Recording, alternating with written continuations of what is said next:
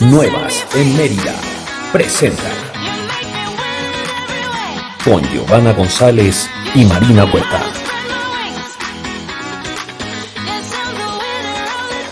¿Qué tal? ¿Cómo estás? Yo soy Marina Huerta. Buenas tardes, buenos días, buenas noches. No importa la hora en que estés viendo esta cápsula que estamos en Nuevas en Mérida. Y como ya nos conoces, tenemos siempre cosas de muchísimo interés para ti. Así es que corre por lápiz y papel porque vas a tomar unos datos, yo sé, que te van a interesar. Y el día de hoy, como siempre, me acompaña Giovanita González. Giovanna, ¿cómo estás, preciosa? Muy bien, muchas gracias, Marina. Bienvenidos a todos, gracias por escucharnos. Y para el tema de hoy, que es nuevos negocios en Mérida. Les trajimos a un experto, él es Eduardo Cárdenas, bienvenido. Hola Eduardo. Él es asesor de micronegocios, es economista, se está especializando en planificación de empresas y desarrollo regional, así es que para el tema nos quedó como anillo al dedo. Bienvenido Eduardo. Hola, hola, mucho gusto. Eh, la verdad estoy muy contento de poder estar aquí en este espacio.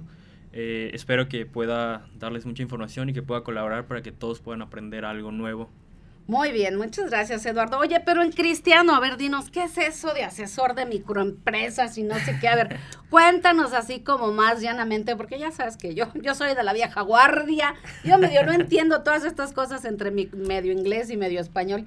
¿Qué es eso? ¿Qué es lo que tú haces? Bueno, eh, normalmente lo que yo hago se clasificaría como una consultoría, ¿no? Soy como un médico de negocios. Sin embargo, la diferencia entre otras personas es que yo me estoy especializando un poco en micronegocios y en emprendimientos, que son básicamente gente que está tratando de poner un negocio y sobrevivir a todas estas situaciones, a la pandemia, generar un poco de dinero, ¿no? Entonces, Básicamente lo que yo hago es tener ese contacto con los pequeños negocios, buscar los problemas que tienen su, en las operaciones, en sus costos y buscar la manera de que sus negocios funcionen y que realmente puedan hacer dinero con ellos. ¡Wow! eso está importantísimo. Como ves, si tú estás entonces, si te entendí bien, si ya tienes un negocio pero no te va muy bien que digamos, o está medio estancadón el negocio, o si quiero empezar a emprender un negocio, que ahorita hay muchísimas,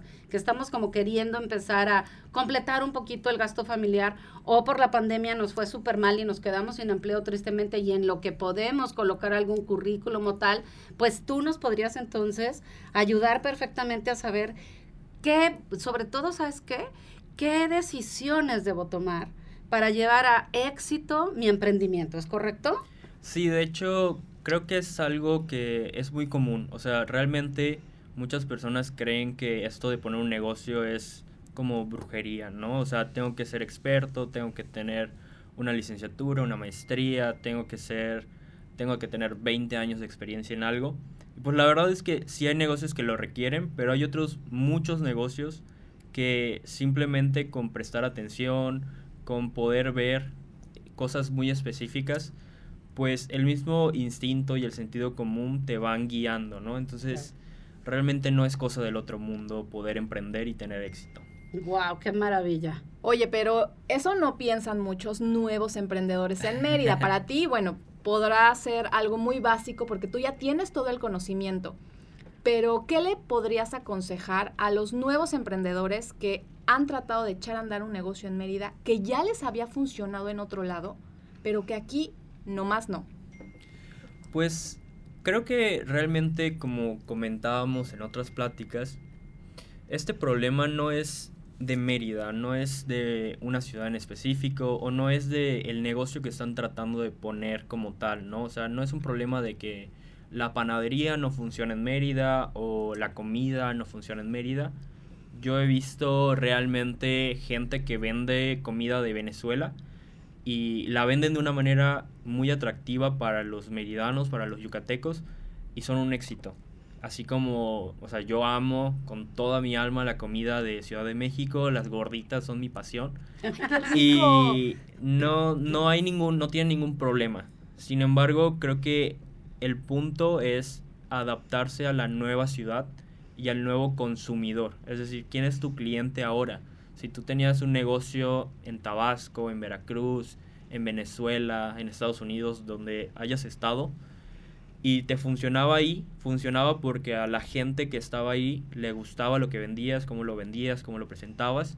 Sin embargo, no toda la gente es igual, no toda la gente le llama la atención lo mismo, no toda la gente le gusta lo mismo.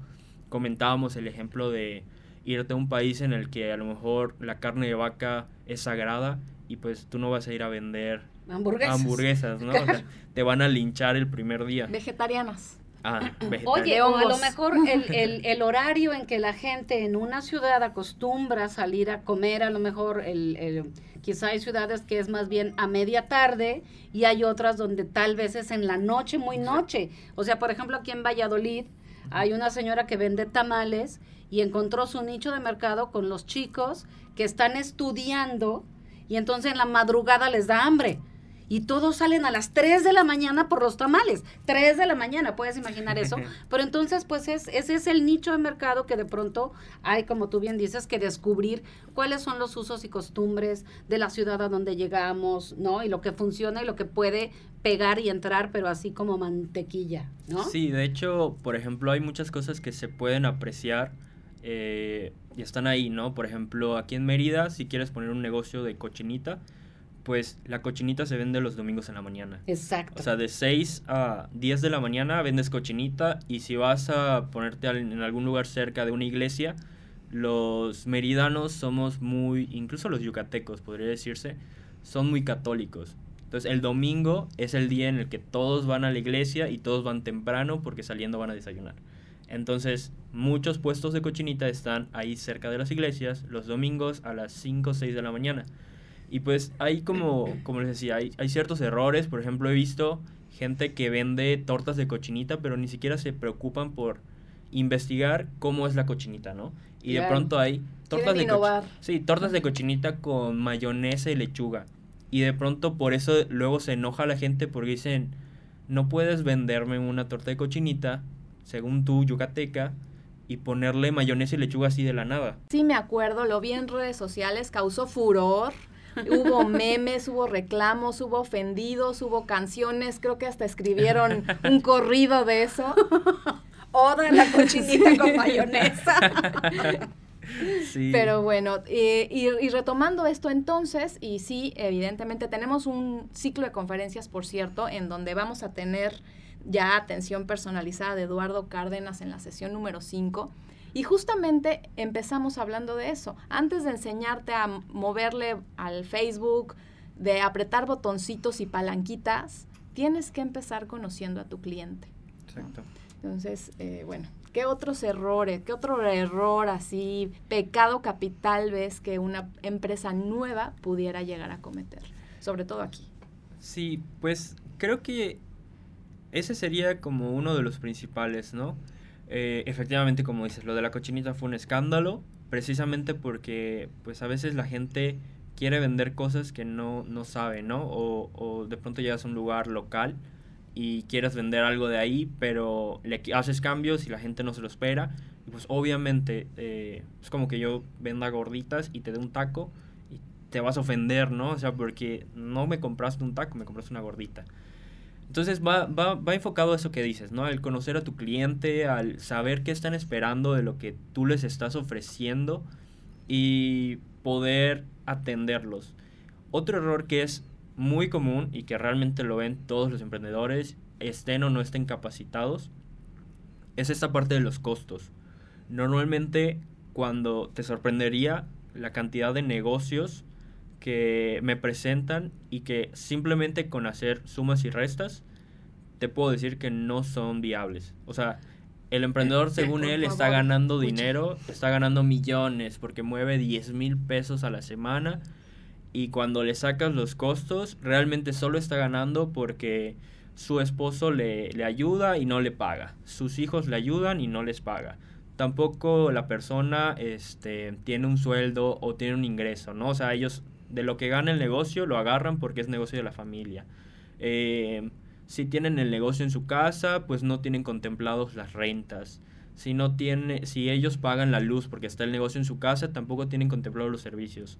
Entonces es un es un negocio en el que, bueno, si la gente que está a mi alrededor absorbe todos los costos, gano.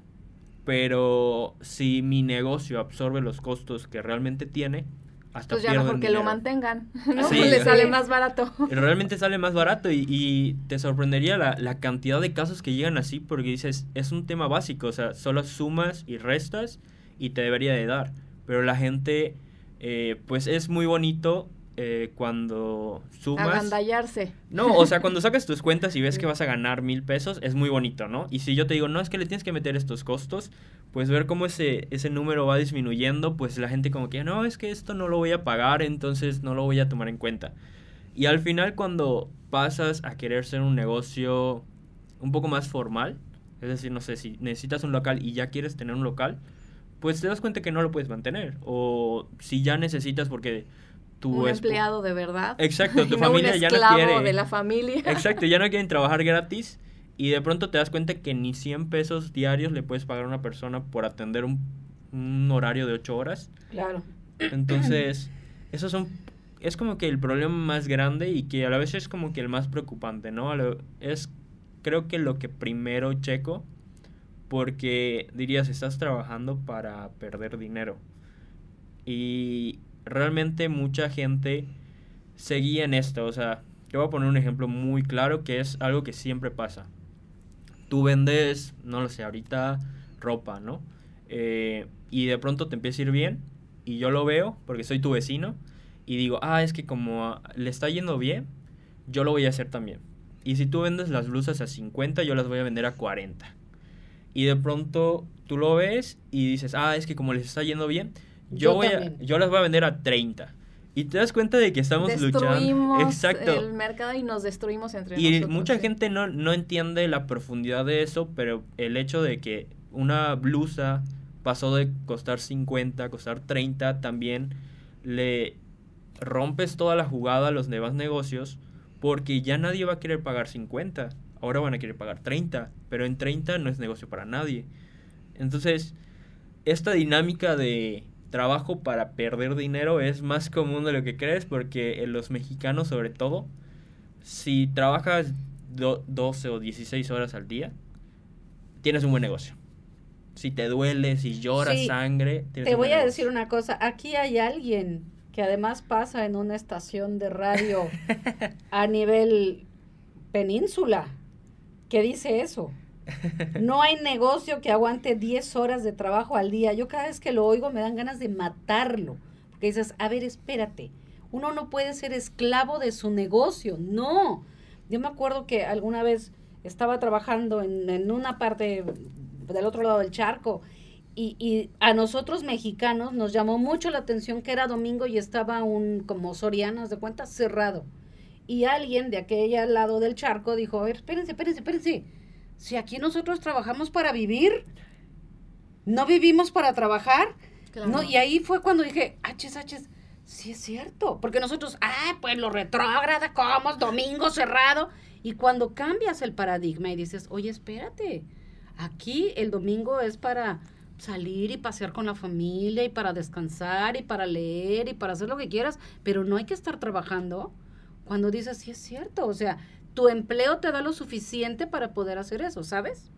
Y en cambio nosotros acá de este lado estamos como acostumbrados a trabaja, trabaja, trabaja 18 horas diarias, Y el que salga más tarde como es el este que menso. más quiere el jefe. No, ya sabes que dice, o sea, no hay crisis que aguante 10 horas de trabajo al día. Dices, espérate, si no se trata de eso, al contrario, es de que en tus 8 horas realices cosas, que es lo que seguramente Eduardo nos va a enseñar a hacer, realices actividades y tomes decisiones que permitan que tu negocio sea lo suficientemente productivo para que no estés desgastándote en algo que quizá sí puede ser muy triste, la verdad, darte cuenta que tu super idea no funciona. Pero creo que más vale saberlo antes de a lo mejor arriesgar todo tu patrimonio, vender tu casa, vender tu coche para echar a andar una idea que de entrada está muerta, ¿sabes? Entonces, esto que nos ofrece Eduardo se me hace súper valioso, este do- doctor negocio, ¿no?